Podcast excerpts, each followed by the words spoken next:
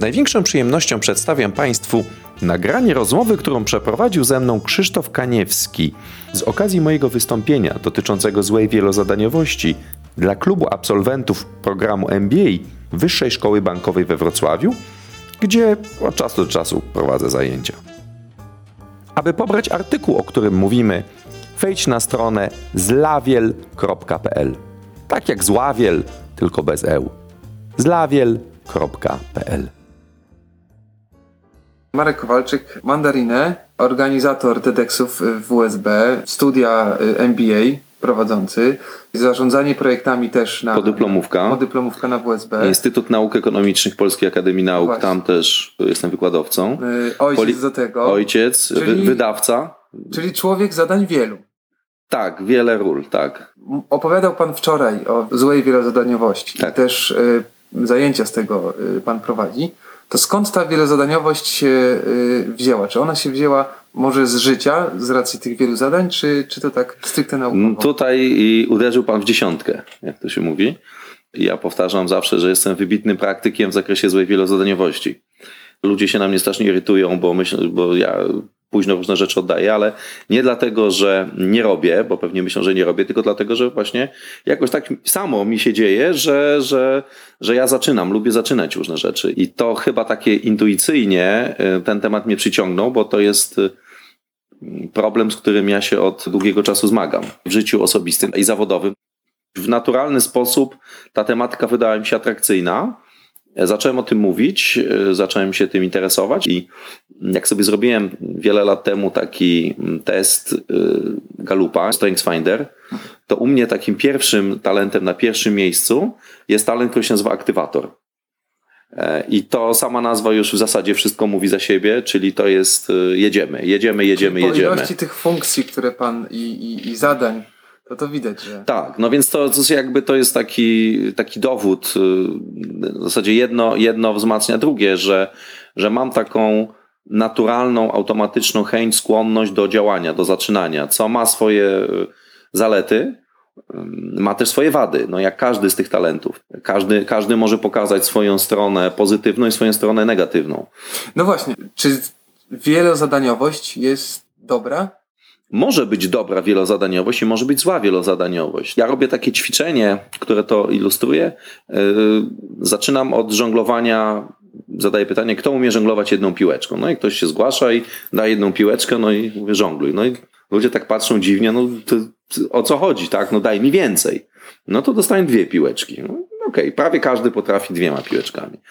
No to ja daję kolejną. No to niektórzy potrafią trzema, niektórzy potrafią pięcioma. Trafił mi się uczestnik programu Mam Talent kiedyś na sali, nie wiem, on chyba dziesięcioma żonglował. No ale jak pan myśli, co się stało, co się stało dalej, jak ja mu te, dorzucałem te No, piłeczki? Mi się udało do czterech dojść. No właśnie, no właśnie. No więc tak, do pewnego momentu, kiedy zwiększamy liczbę rzeczy, obszarów, odpo- bo zła wielozadaniowość może być na różnych poziomach, tak? Może być na poziomie zadań, y, czynności wręcz, może być na poziomie projektów, może być na poziomie obszarów odpowiedzialności. To jest to, od czego pan zaczął, tak? Ona, od, od poziomu obszarów odpowiedzialności. Teraz wydaje mi się, że to jest tak jak z soleniem zupy. Może być zupa za mało słona, może być w sam raz, a może być y, zupa zasłona. Tak samo z tą wielozadaniowością. Gdzieś jest ten próg, powyżej którego już jest za dużo. A wielozadaniowość nie dotyczy tylko pracy, ale wielozadaniowość, i ta dobra, i ta zła, to jest, to jest szersze pojęcie, tak? Tak, tak. Była taka dyskusja na temat y, dzieci, które siedzą w tabletach i już nie potrafią jednej rzeczy zrobić naraz. Więc e, ta zła wielozadaniowość, ona się może objawiać również y, w życiu codziennym. No, ja na przykład, y, jak mam gorszy dzień, to, to mam nawet taką trudność przy wyjściu z domu. E, To znaczy, zaczynam, nie wiem, myję zęby, odkładam szczoteczkę, robię coś, tak? Jest taki, są, takie, są takie dni, kiedy, kiedy ta zła wielozadaniowość rzeczywiście mnie mocno dopada i muszę podjąć bardzo świadomy wysiłek, żeby nie, nie zaczynać robić wszystkiego, no bo w takim układzie to mija południe, a ja nie jestem w stanie wyjść mm, z domu, bo, bo nie skończyłem nic, nie skończyłem, a wszystko zacząłem, więc, więc wtedy muszę sobie usiąść, zatrzymać się na chwilę i podjąć świadomy wysiłek, żeby wyeliminować te wszystkie rzeczy, które mnie przyciągają mm, i skupić się na, na tym, co jest teraz. I prawdą jest, że niektórzy ludzie około 5, myślę 10% populacji ma taką konstrukcję układu nerwowego, która bardzo sprzyja w dzisiejszym środowisku e, popadaniu w złą wielozadaniowość. To znaczy, y, to nie jest nic złego, to nie jest żadna choroba, ale to jest, to jest y, no tak jak ktoś ma niebieskie oczy, część ma niebieskie oczy, część ma brązowe oczy. Niektórzy ludzie mają taką, ten, niektórzy się łatwiej opalają, inni trudniej. Mm, Niektórzy ludzie mają łatwiejszą tendencję, y, a inni mają, inni są bardziej odporni na to. Bardziej odporni to znaczy też są mniej elastyczni, to znaczy są zafiksowani wtedy, no więc mm, znowu każdy z nas ma, ma jakąś, jakąś tutaj jakiś poziom tej, tej y, gotowości do mm, zmiany swojej uwagi, do zaczynania, do, do, do uruchamiania. Niektórzy są bardziej skoncentrowani na, na zakańczaniu, mm, natomiast y, nie ma tutaj idealnego miksu. E, To, co ważne jest, to jest ważne właściwe wykorzystanie tego, co się ma. Bo każdy z nas jest inny. Pan jest inny, ja jestem inny. Chodzi o to, żeby raczej te talenty, żebyśmy my kierowali nimi, a nie one rządziły nami. Nie wiem, czy pan wie, o co mi chodzi. Yy, Koń poniósł. tak, tak. Wielozadaniowość to jest symbol troszeczkę naszych czasów. tak. tak. tak jak z tymi tabletami. E, No, kiedyś e, dużo rzeczy było jak gdyby prostszych i bardziej poukładanych. Znaczy, też wielu rzeczy po prostu nie było Dokładnie. e, kiedyś. No a dzisiaj tych rzeczy dochodzi coraz więcej. I jak na przykład kupujemy sobie e, telefon, no to on ma być multizadaniowy i, i potrafi, robić, potrafi robić wszystko. No ale czy my jako ludzie mm, i y, w pracy i, i prywatnie na ile potrafimy być właśnie wielozadaniowi, żeby być efektywnymi Aha. w wszelki... Miałem ciekawą rozmowę przedwczoraj z człowiekiem, który zajmuje się takim, nie wiem jak to nazwać, neurotreningiem, e, neurofeedbackiem i wyniki badań przy pomocy rezonansu magnetycznego pokazują, że umysł ludzki i mózg człowieka nie działa w sposób wielozadaniowy. To jest złudzenie, to nam się tylko tak wydaje, że my potrafimy robić kilka rzeczy jednocześnie. Nasza uwaga po prostu się bardzo szybko przełącza w czasie mi- milisekund. Co ciekawe, badania obiektywne, w sensie obrazowania, pokazują, że u kobiet to zjawisko jest, jest lep, lepiej rozwinięte. Kobiety potrafią, mózg kobiety potrafi się częściej przełączać, więc my z natury swojej nie jesteśmy w, ścisłym tego, sensie tego słowa wieloza- wielozadaniowi. Co ciekawe, również ta, ta część mózgu, która zawiaduje przełączaniem uwagi, ona jest dosyć niewielka.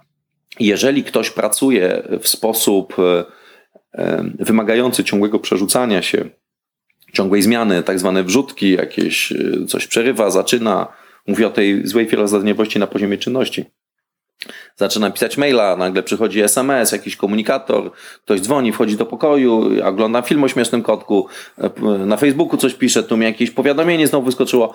Okazuje się, że ten układ sterowania uwagą, on się potrafi przeciążyć i wtedy niestety neurony umierają, a one nie odrastają. Więc więc my zasadniczo nie jesteśmy skonstruowani do tego typu życia.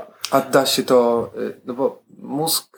Jest plastyczny. uczyć, tak. Tak. Czy możemy się nauczyć wykonywania, y, no może nie całkowicie tej wielozadaniowości, ale y, rozszerzenia swoich możliwości. w tym Tak, tak, tak. No ale gdzieś jest granica? No bo zła wielozadań... Dlaczego używamy słowa zła wielozadaniowość? Czasami ktoś mówi, no ale tu mam złą wielozadaniowość, a to jest dla mnie dobre. Nie. Zła wielozadaniowość jest zła.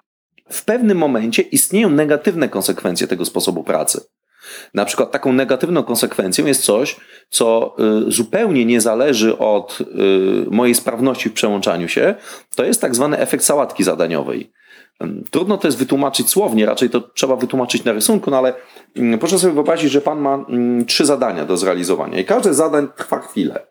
I teraz może pan albo te zadanie realizować po kolei, pan zaczyna, kończy jedno, zaczyna, kończy drugie, dokładnie, zaczyna pan, kończy trzecie, tak? Czyli pierwsze zadanie kończy się tu, drugie tu, trzecie tu. Albo próbuje pan robić je kawałek tego, kawałek tego, kawałek tego, kawałek tego, kawałek tego, kawałek tego, kawałek tego. To co się dzieje wtedy? Okej, zakończenie, nawet jeżeli pominiemy to, o czym pan mówi, czyli na przykład czas na przełączanie się, to okazuje się, że jasne, koniec ostatniego zadania. Teoretycznie, w praktyce nigdy tak nie będzie, bo jednak ludzie potrzebują tego czasu na przełączanie się, ale gdyby nawet, gdybyśmy to opanowali w sposób doskonały, tak? Gdybyśmy nie mieli czasu na przełączanie się, gdybyśmy nie mieli błędów, a one będą błędy, to ćwiczenie, które właśnie jest, o którym pan czytał i które ja wczoraj robiłem, em, okazuje się, że nawet wtedy te zadania skończą się, trzecie zadanie w tym drugim modelu skończy się równo z tym pierwszym modelem, ale drugie i poprzednie skończą się jakby no bardzo blisko końca tego, tego trzeciego. A w modelu pierwszym, czyli w tym jednozadaniowym, one by się skończyły dużo wcześniej, każdy z nich. Czyli rozumie pan, nawet, nawet jakby z czysto logicznego punktu widzenia, nie neurofizjologiczno i tak dalej, istnieje zjawisko złej wielozadaniowości, która, która powoduje rozmazywanie się y, tych czasów. No, one, się, one się bardzo, bardzo wy, wydłużają. O, to jest obserwowane wszędzie. Ale czasami nie mamy wyboru. Coś wpada, y, wpada następna, następna rzecz, y, zaraz ktoś przychodzi jeszcze z czymś. Mhm. No i właśnie, i co wtedy? Okej, no to warto sobie zadać dwa pytania. Pierwsze pytanie to jest takie, być może moja praca dokładnie na tym polega, żeby być takim wrzutkowym. Nie wiem, jestem dyspozytorem w pogotowiu ratunkowym, prawda? No na tym polega moja praca, że ja przyjmuję te wrzutki, tak? Pytanie tylko, czy wszyscy my, czy my wszyscy pracujemy w pogotowiu ratunkowym? Odpowiedź brzmi nie. To znaczy, ogólnie rzecz biorąc, można powiedzieć, że są dwa takie tryby pracy. Jest tryb pracy wytwórcy, czyli tryb pracy na przykład e, programisty komputerowego, taki najbardziej typowy przykład, gdzie po prostu trzeba usiąść, zamknąć się, nakryć głowę kocem, wsadzić nogi do miski i siedzieć i myśleć. Czasami wmyślenie się w problem trwa 4 godziny, czyli jeżeli ta osoba ma dwie wrzutki dziennie, to ona już może iść do domu, bo ona nawet nie zacznie pracy, bo żeby się wdrożyć w temat, potrzebuje 4 godziny. Czyli jedna wrzutka rano, druga wrzutka y, koło obiadu i już dzień zmarnowany, tak? Czyli każdy z nas powinien sprawdzić, w jakich rolach potrzebnym nam jest kalendarz wolny od zakłóceń, kiedy powinniśmy być w środowisku, w którym nie mamy tych mikrozakłóceń, no bo my teraz znowu przeskoczyliśmy do złej wielozadaniowości na poziomie czynności, do tych, na tych mikroczynności, tak? Bo cały czas musimy pamiętać, że są, że są te trzy poziomy. Czyli jedna rzecz to jest, to jest właśnie yy, odszukanie, w której z ról my musimy być odłączeni od internetu, odłączeni od telefonu. Telefon ma wyłącznik, można też wyciszyć, można wyciszyć bez wibracji, można wyciszyć bez wibracji ekranem w dół. O ile nie pracujemy na pogotowiu, sprawdzanie co dwie godziny może być wystarczające. Goldratt, twórca teorii ograniczeń, w której duży nacisk kładzie się na redukcję złej wielozadaniowości, dr Goldratt, on mówił tak, ludzie przyzwyczajają się do, do poważnych, yy, długotrwałych problemów, z którymi do tej pory nie wiedzieli, co zrobić. No bo inaczej by zwariowali, to jest takie wyparcie. Co więcej, zauwa zaczynają uważać to nie tylko za nieodłączną część swojego środowiska, ale nawet, jak im się zasugeruje, że można byłoby się tych problemów pozbyć, oni się robią czasami nawet agresywni, oddajcie mi mój problem, bo jestem do niego przyzwyczajony. To jest mój, mój, mój problem. Więc, więc warto tutaj zrobić taki szczery rachunek sumienia, czy my przypadkiem nie, nie jesteśmy uzależnieni od złej wielozadaniowości. Bo takie, wie pan, sprawdzenie na Facebooku, jakiś like, jakiś ping, to jest nagroda. To jest tak jak psiakom się daje smaki, tak? Czy my przypadkiem nie jesteśmy sami dla siebie treserami, który robimy z siebie umysł Golden Retrievera? Więc, więc to, jest, to jest jedna rzecz, którą bym, którą, na którą bym zwrócił uwagę. Na pewno, na pewno nie jest tak, że nagle wszyscy musimy być online dla wszystkich i tylko co robimy, jedyne co robimy, to sobie wzajemnie przeszkadzamy. No właśnie, bo mówił Pan tak o pogotowiu. Czyli ta tak. wielozadaniowość jest jak gdyby wpisana. Znaczy, może znaczy, nie tyle zła wielozadaniowość, tak, co wrzutkowość, bo tak. to, jest, to, to nie jest dokładnie to samo. To kogo najbardziej dotyka i kto powinien sobie z nią w pierwszej kolejności poradzić z tą właśnie wielozadaniowością? E, ale w jakim sensie w firmie? Tak, w firmie, bo no, na przykład jest jakiś, e, załóżmy, e, projekt, który mhm. firma prowadzi ileś tam projektów, jest jakiś projekt albo kilka i jakaś mhm. osoba po prostu, no, no właśnie, tutaj musi, nie wiem, zrobić na przykład jedną rzecz, tutaj coś napisać, tutaj mhm. coś narysować, tutaj komuś zrobić herbatę, Jasne. kawę i tak dalej. Jasne. I na jakich poziomach w firmach ta wielozadaniowość jest najbardziej dotkliwa? Najbardziej dotkliwa i najstraszliwsze konsekwencje dla firmy ma zła wielozadaniowość na poziomie osób zarządzających. Dlaczego? Dlatego, że e, znowu odwołam się do teorii ograniczeń Goldrata. Ostatecznym ograniczeniem każdej organizacji, czyli tym, co limituje zdolność e, firmy do zarabiania pieniędzy, jest uwaga top managementu. To jest takie powiedzenie bardzo ogólne. Teraz idąc bardziej szczegółowo. W każdym projekcie, w każdym zadaniu, w- każdym procesie powstają pewnego rodzaju problemy, powstają zakłócenia, które czasami muszą być eskalowane. I teraz, jeżeli jest realizowanych za dużo tematów jednocześnie w organizacji, to nie tylko ludzie biegają z pustymi taczkami, ale również do managementu jest wysyłanych bardzo dużo zapytań o rozwiązania problemów. I to, co się czasami dzieje, to ludzie na dole są zablokowani, nie wiedzą, co mają robić, albo idą w złym kierunku, albo nie mają na to odpowiedzi, więc zaczynają kolejny projekt, już wywołując złą wielozadaniowość, dlatego że osoba zarządzająca lub osoby zarządzające nie są w stanie nadążyć z nawałem zapytań o rozwiązania problemów. I to, I to powstaje taka sytuacja błędnego koła, tak? Czyli ludzie stoją, czekają na rozwiązanie problemu, nie chcą stać w miejscu, więc biorą kolejny temat, jakby kolejny temat powoduje, powoduje kolejne problemy i ta sytuacja się nasila. Ci ludzie zarządzający są coraz bardziej zablokowani. No. Mm, Więc y, to, co należy zrobić, to jakby należy po pierwsze sobie uświadomić, że zła wielozadaniowość jest problemem. Tak jak w AA. 12 kroków.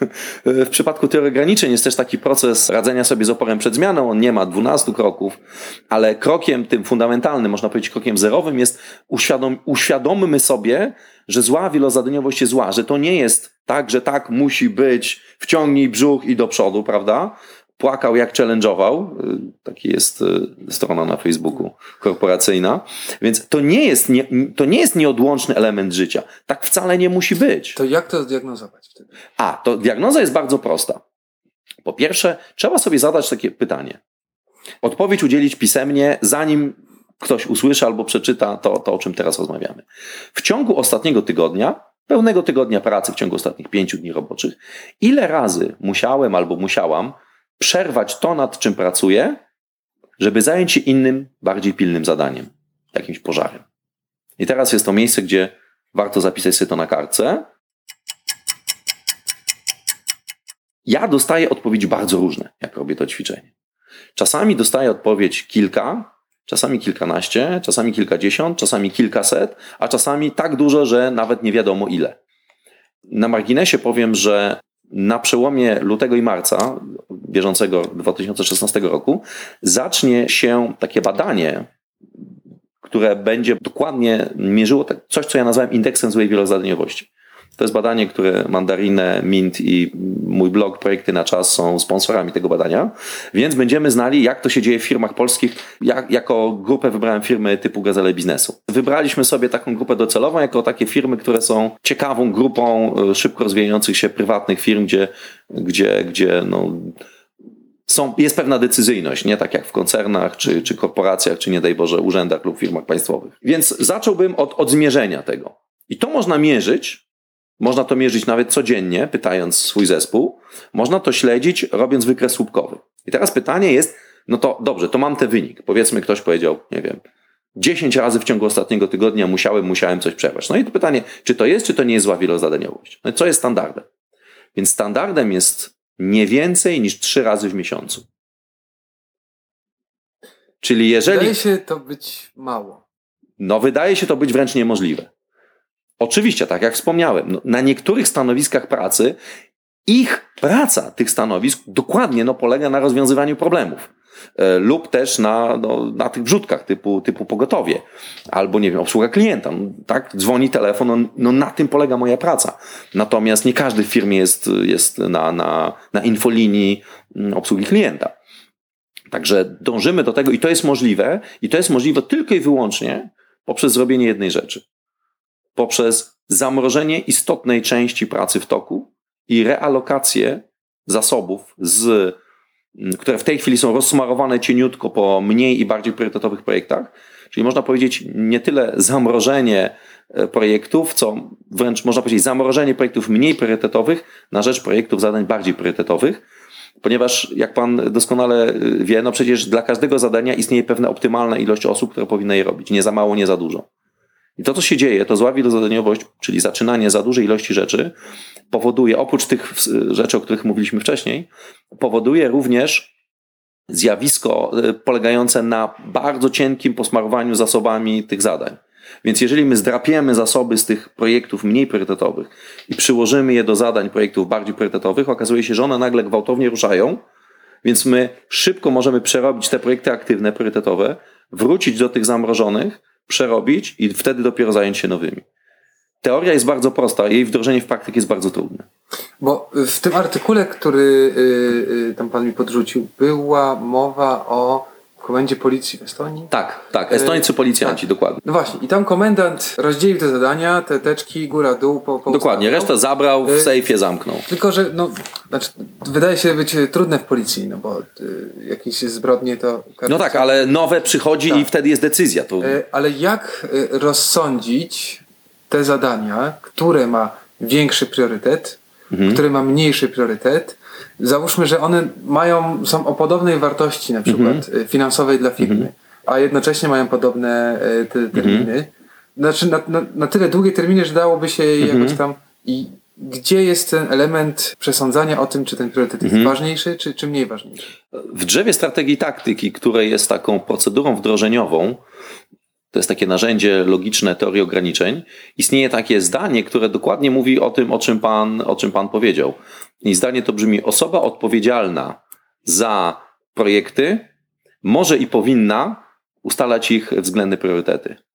Czyli to, co jest potrzebne, to jest potrzebne znalezienie czy zgłoszenie się przez tę osobę. Najczęściej jest to osoba, która ma finansową odpowiedzialność za firmę, czyli szef, prezes, bo czasami właściciel. E, Po konsultacjach ze swoimi podwładnymi ta osoba może i powinna. E, proszę zwrócić uwagę słowo powinna. To, to należy do obowiązków tej osoby. Jak zacznę używać słowa ISO, to może się nie, tutaj czytelnikom albo panu źle kojarzyć, bo, bo ISO się kojarzy najczęściej z jakąś biurokracją, ale Mi się kojarzy z fotografią. z fotografią. Okej, to, to jest inne. Tak, to jest tak, tak, tak, to jest inne ISO.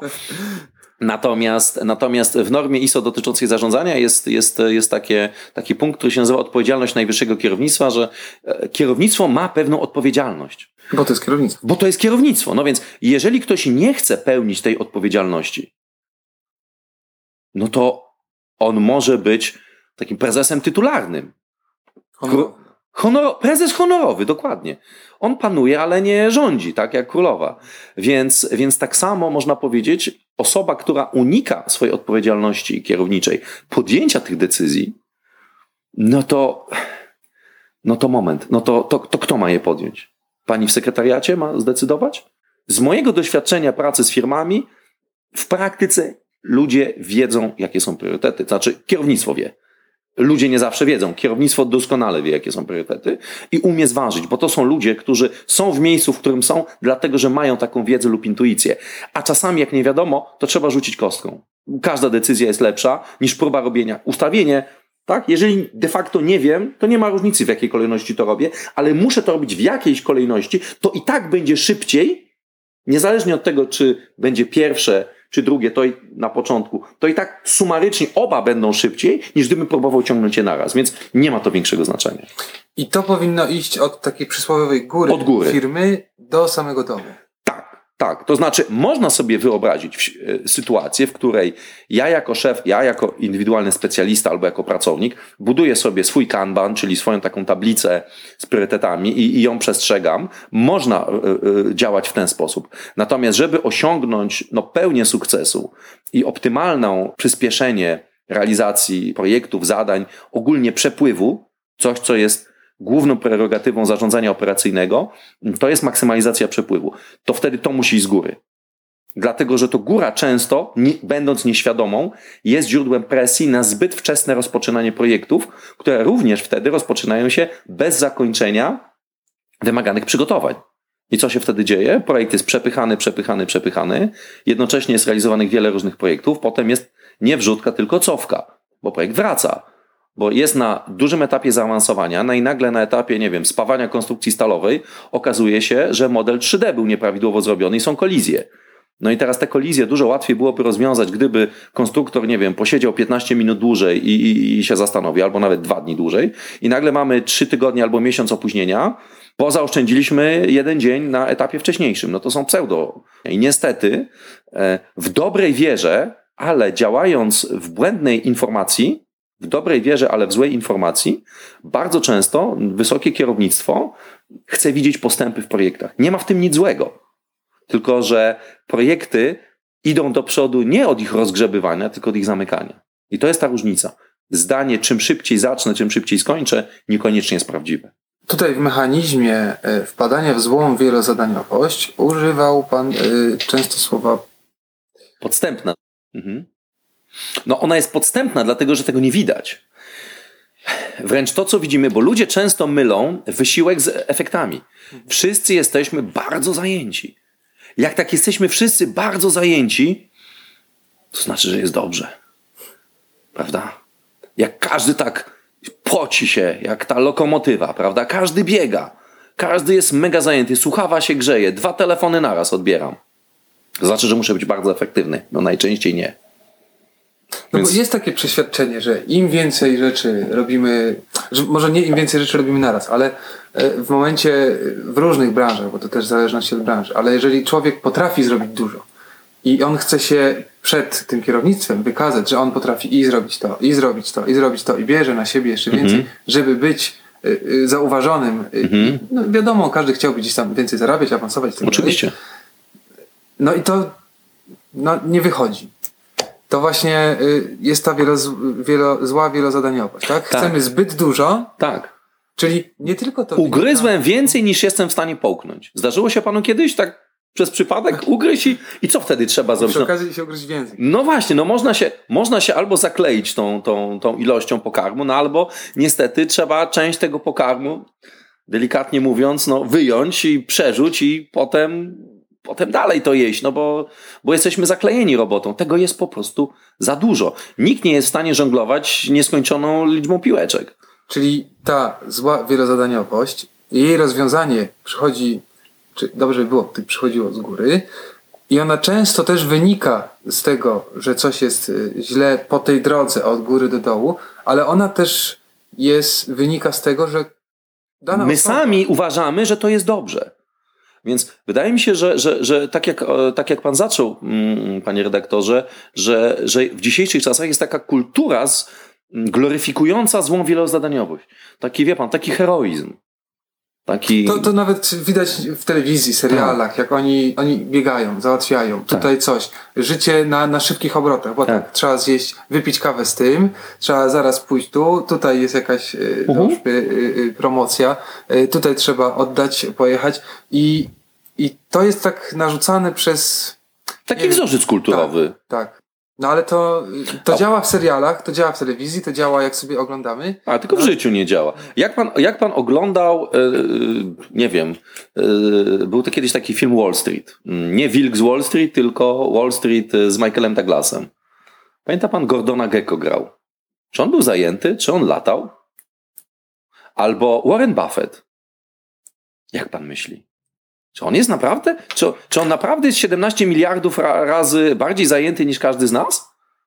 Ja myślę, że on, jego praca polega na tym, on gdzieś czytałem, że on w ogóle nie prowadzi kalendarza spotkań. Dlaczego? Dzwonisz do mnie danego dnia, chcesz się umówić, okazuje się, że mam czas, to się spotykamy. Więc wie pan, to, to nie o to chodzi, żeby pracować dużo, to taki, taki truizm, tylko żeby pracować mądrzej. Dr Goldratt kiedyś został poproszony przez dziennikarza, czy może pan podsumować teorię ograniczeń jednym zdaniem. On mówi, panie redaktorze, ja pana zaskoczę, podsumuję, podsumuję teorię ograniczeń jednym słowem. Fokus, czyli skupienie. I to jest, wydaje mi się, dokładnie ta wiadomość, ten, mówiąc po warszawsku, ten message, message fokusu. Musimy się fokusować na targecie. Taki jest message. Y, Czyli mówiliśmy, że wielozadaniowość dotyka właściwie y, już teraz na poziomie jak gdyby y, pracy, biznesu, dotyka praktycznie każdego.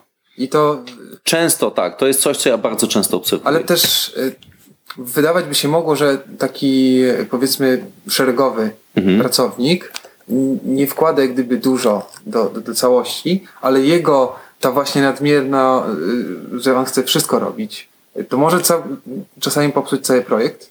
Może tak się zdarzyć. Może tak się zdarzyć, że osoby realizujące projekt żyją w przekonaniu, że jak one dużo zaczną, to, to jest tak zwane otwarcie szerokiego frontu robót. Często, co więcej, jest to oczekiwane w sposób formalny lub nieformalny. Często również my mylimy, jest takie, jest takie przeświadczenie, że Jeżeli ktoś nie pracuje, jeżeli ktoś nie jest maksymalnie zajęty, to on jest niepotrzebny. No właśnie. Deming, jeden z klasyków zarządzania, ten, który wprowadził myślenie y, jakościowe do Japonii, on stworzył taką listę kilkunastu punktów. Jednym z tych punktów było wyeliminuj lęk z organizacji. Więc wydaje mi się, że zła wielozadaniowość na tych niższych szczeblach, ona bierze się z lęku. Z lęku przed tym, żeby nie być postrzeganym jako niepotrzebny.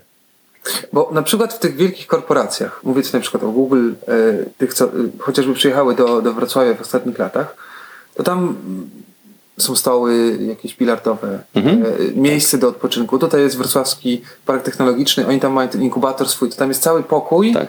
w którym ludzie mogą przyjść i się zrelaksować. Ale to jest takie myślenie bliskie tej branży takiej innowacyjnej. A w pozostałych, tak mi się wydaje, że, że ono jeszcze, jeszcze się nie dotarło. Że staramy się wzorować y, firmy różne, małe i duże. Chcemy dojść do poziomu, no może nie Google, ale y, jak najwyżej, ale nie stosując tych metod, które oni stosują. No właśnie, bo jest różnica, e, panie redaktorze, pomiędzy wzorowaniem się a małpowaniem. Bo małpowanie polega na tym, i, i tutaj tak zwane najlepsze praktyki są często złymi praktykami, dlatego że ludzie po prostu nie rozumieją, co naśladują. Mm, Naśladują rzeczy powierzchownie.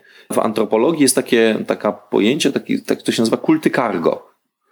Mieszkańcy odległych wysp Pacyfiku przyjęli takie dziwne z naszego punktu widzenia praktyki, które polegają na tym, że z bambusa wybudowali makiety samolotów, z bambusa wybudowali, czy tam nie wiem, z jakiejś innej.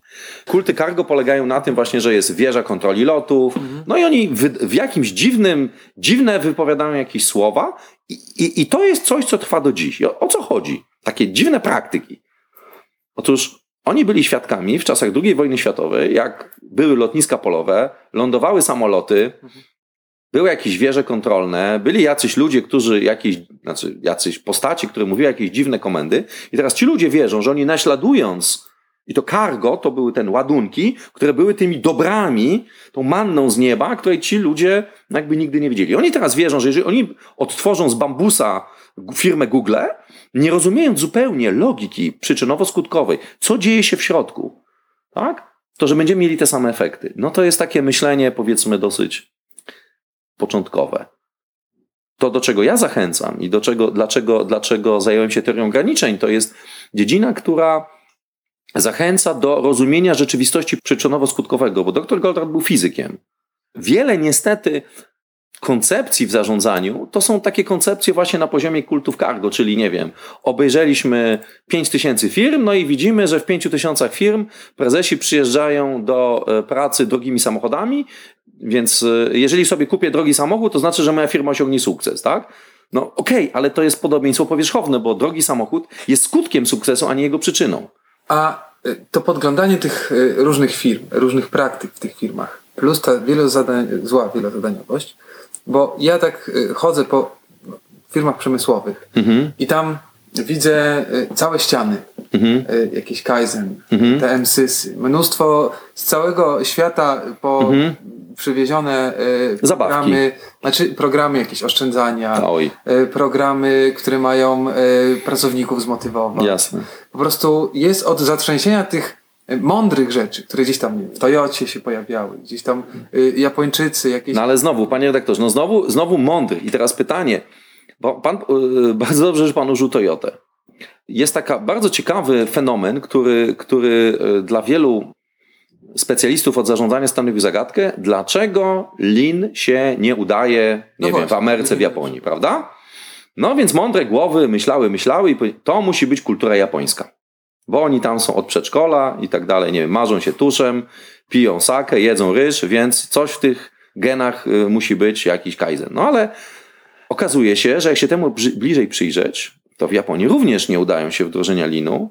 E, Na przykład nie udało się firmie Hitachi Tools wdrożenie linu, którą trudno posądzić o to, że nie jest firmą japońską, skoro się znajduje w Japonii.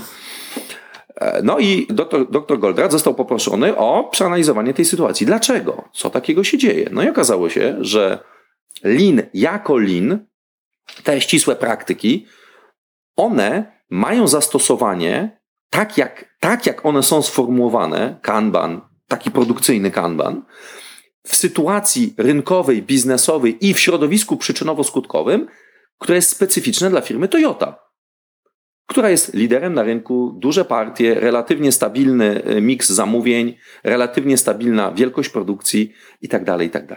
I przeszczepienie metodą kultów cargo, wybudowanie wieży kontroli lotów z bambusa i potem mówienie, że trzeba mieć białą skórę, żeby ci bogowie przylatywali, to w ogóle nie ma nic wspólnego, bo to jest głębokie niezrozumienie logiki, to jest naskórkowe, powierzchowne przeniesienie pewnych programów i pewnych rozwiązań.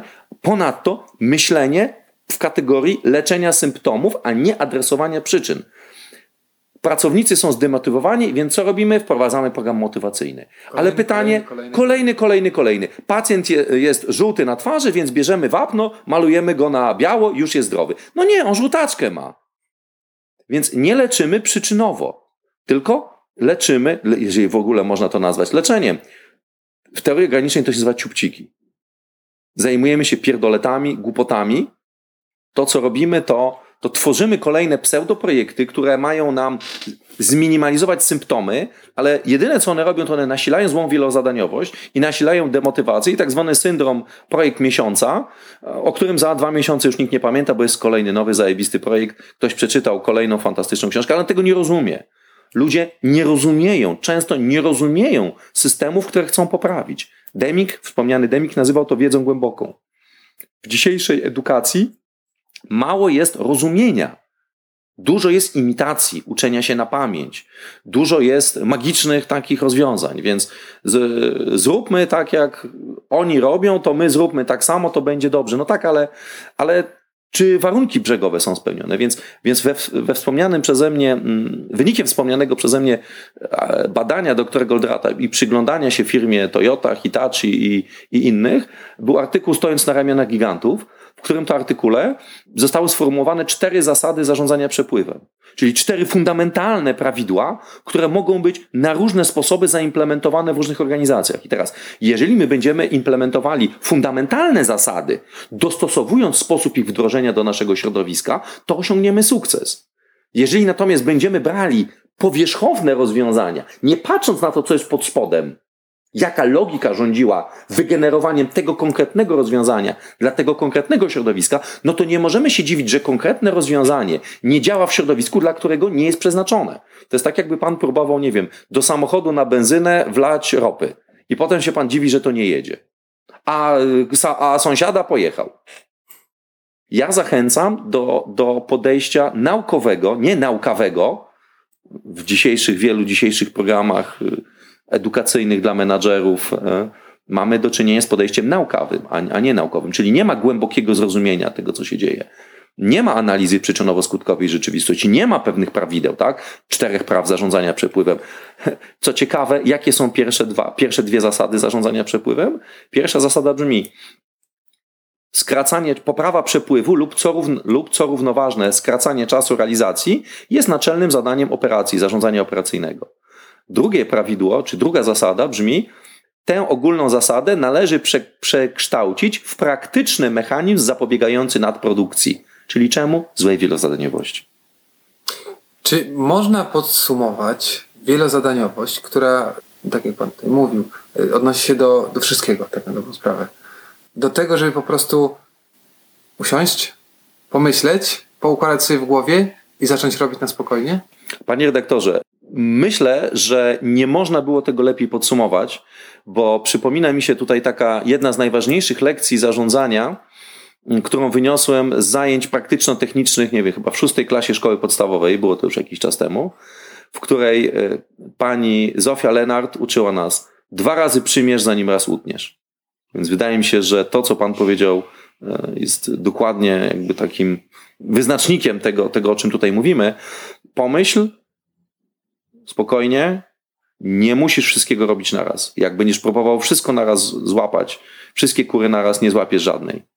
Jeżeli my kierujemy się lękiem, jeżeli kierujemy się błędnymi przekonaniami, niestety dobrymi intencjami z błędnymi przekonaniami, będziemy się cały czas zmagali z, z tym samym e, problemem, e, tak jak ten człowiek, który chodzi dookoła słupa ogłoszeniowego, maca go, maca i krzyczy Jezus Maria zamurowali. Aby pobrać artykuł, o którym mówimy, wejdź na stronę zlawiel.pl. Tak jak zławiel, tylko bez eł. zlawiel.pl